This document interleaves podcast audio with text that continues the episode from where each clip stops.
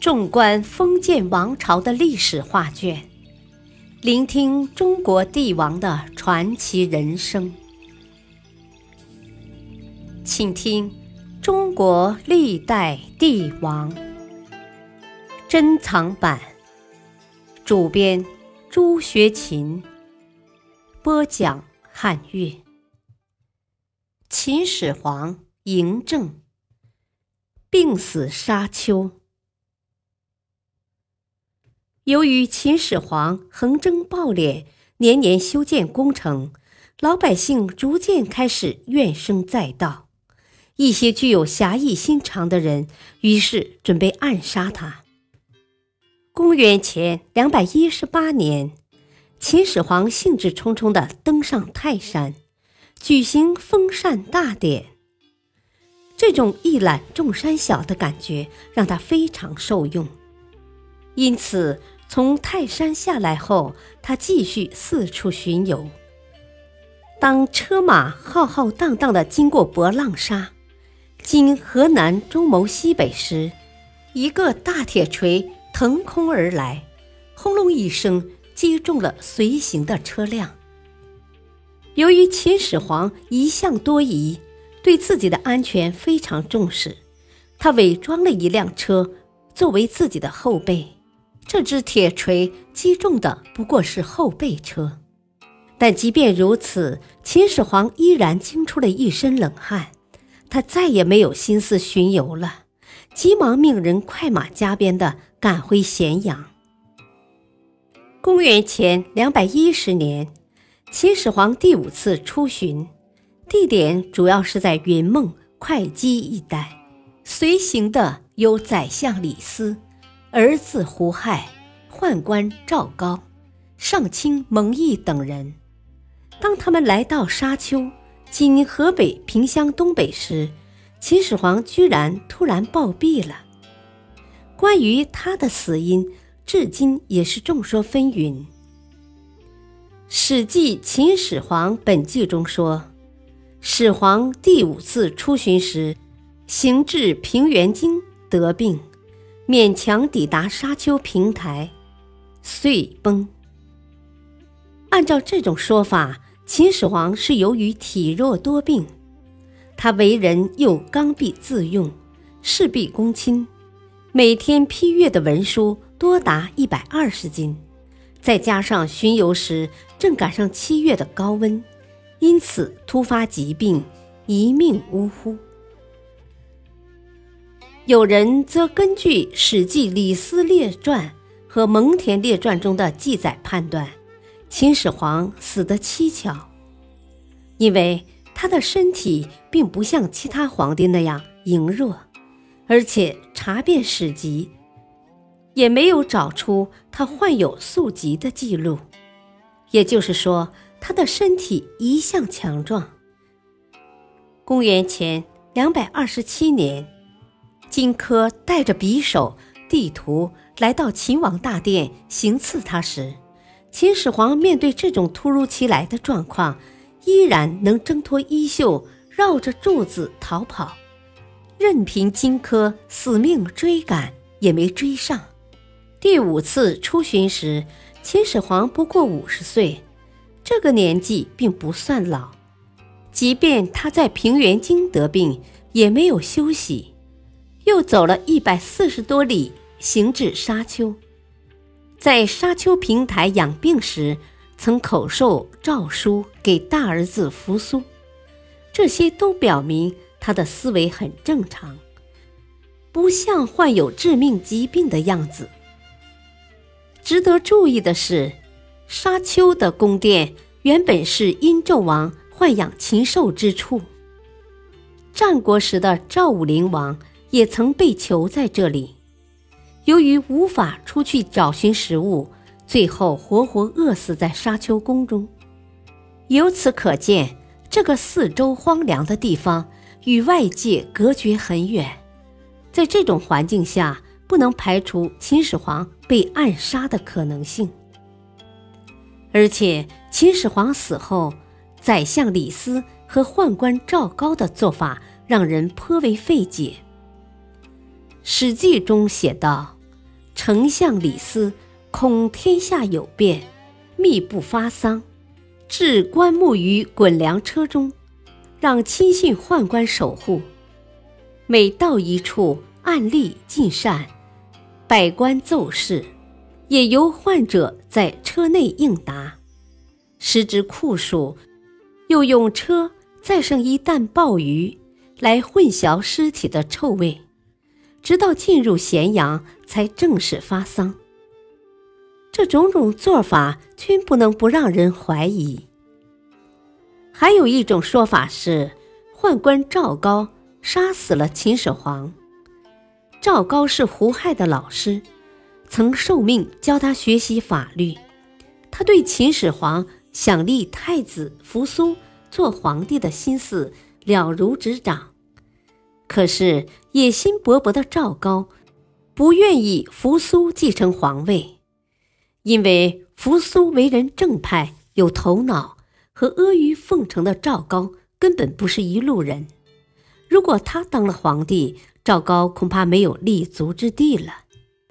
而胡亥是个昏庸的家伙，赵高完全能控制他。其次，赵高与大将蒙恬、上卿蒙毅兄弟俩长期不和，据说赵高曾犯下大罪，蒙毅按照法律判其死刑，结果秦始皇从中插手，赵高才免去死罪。当时蒙恬为武将任外事，蒙毅则是文臣中的佼佼者。他们二人不仅深深得秦始皇的信任，而且为太子扶苏所倚重。有了这些关系，赵高对蒙氏兄弟是既恨又怕。如果想阻止扶苏即位，必须除掉他的左膀右臂。为了自身的利益，他无时不在寻找除掉蒙氏兄弟和扶苏的机会。这次出行，赵高掌管着印信、墨书以及传达皇帝命令的玺和调兵的凭证符。秦始皇病倒后，赵高曾奉命写遗诏给在河套监军的太子扶苏，与丧命咸阳而葬。很明显，秦始皇是想让扶苏继位，但是赵高并没有将这封诏书发出去。他明白此事关系到自己的生死荣辱，必须当机立断。当时秦始皇身边只有丞相李斯，作为宰相，他足智多谋，但有一个致命的弱点，就是私心颇重。当初为了阻止秦始皇重用自己的同学韩非，李斯居然捏造罪名将他关进大牢，最后将其毒死。赵高非常明白李斯的心思，于是对他说：“长子刚毅而无勇，信人而愤世。一旦他当了皇帝，肯定会任用蒙恬为丞相。到时候你不仅坐不稳这个位置，恐怕连性命都不保。除非让胡亥即位。”接着他又威胁胡亥：“胡疑犹豫，后必有悔呀！断而敢行，归神必之，后有成功。”立誓如果想让自己的计划顺利进行，只能置秦始皇于死地。否则他病情好转，得知诏书未发，赵高必死无疑。如果李斯未被说服，反而告发自己，最后也难逃一死。所以只有杀了秦始皇，才能万无一失。由此可见，当赵高扣押诏书的那一刻，他就已经有这种想法了。那么赵高是否敢做出弑君的勾当呢？他的言行完全能证明这一点。他曾对胡亥说：“臣闻汤武杀其主，在下称一焉，不为不忠。魏君杀其父，而魏国在其亡。孔子注之，不为不孝。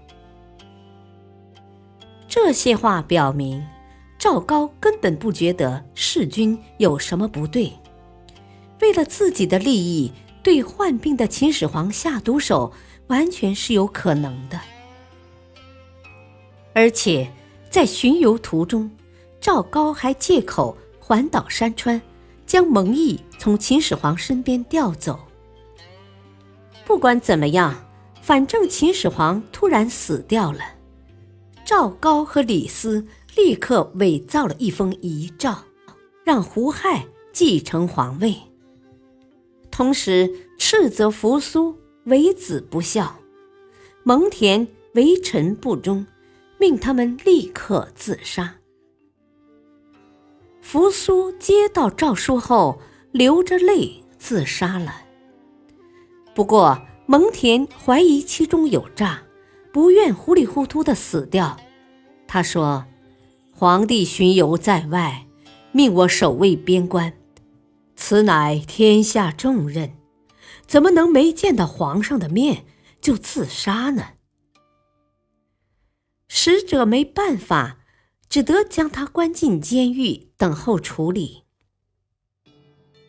赵高等人听说扶苏已经自杀，便日夜兼程，迅速赶回咸阳，但他们并未公布秦始皇已死的消息，而是将尸体放在车中，饮食奏请和平常一样。为了继续欺骗臣民，他们不仅没有直接回去，反而摆出继续出游的架势，整整绕了3-4千里。当时气候炎热，秦始皇的尸体已经腐烂发臭，为了掩盖一路上的臭气，李斯只得在车上装满死鱼。老百姓虽然觉得诧异，却猜不出原因。回到咸阳之后，他们马上公布了秦始皇已死的消息，胡亥继位，是为秦二世。感谢收听，下期继续播讲秦始皇嬴政。敬请收听，再会。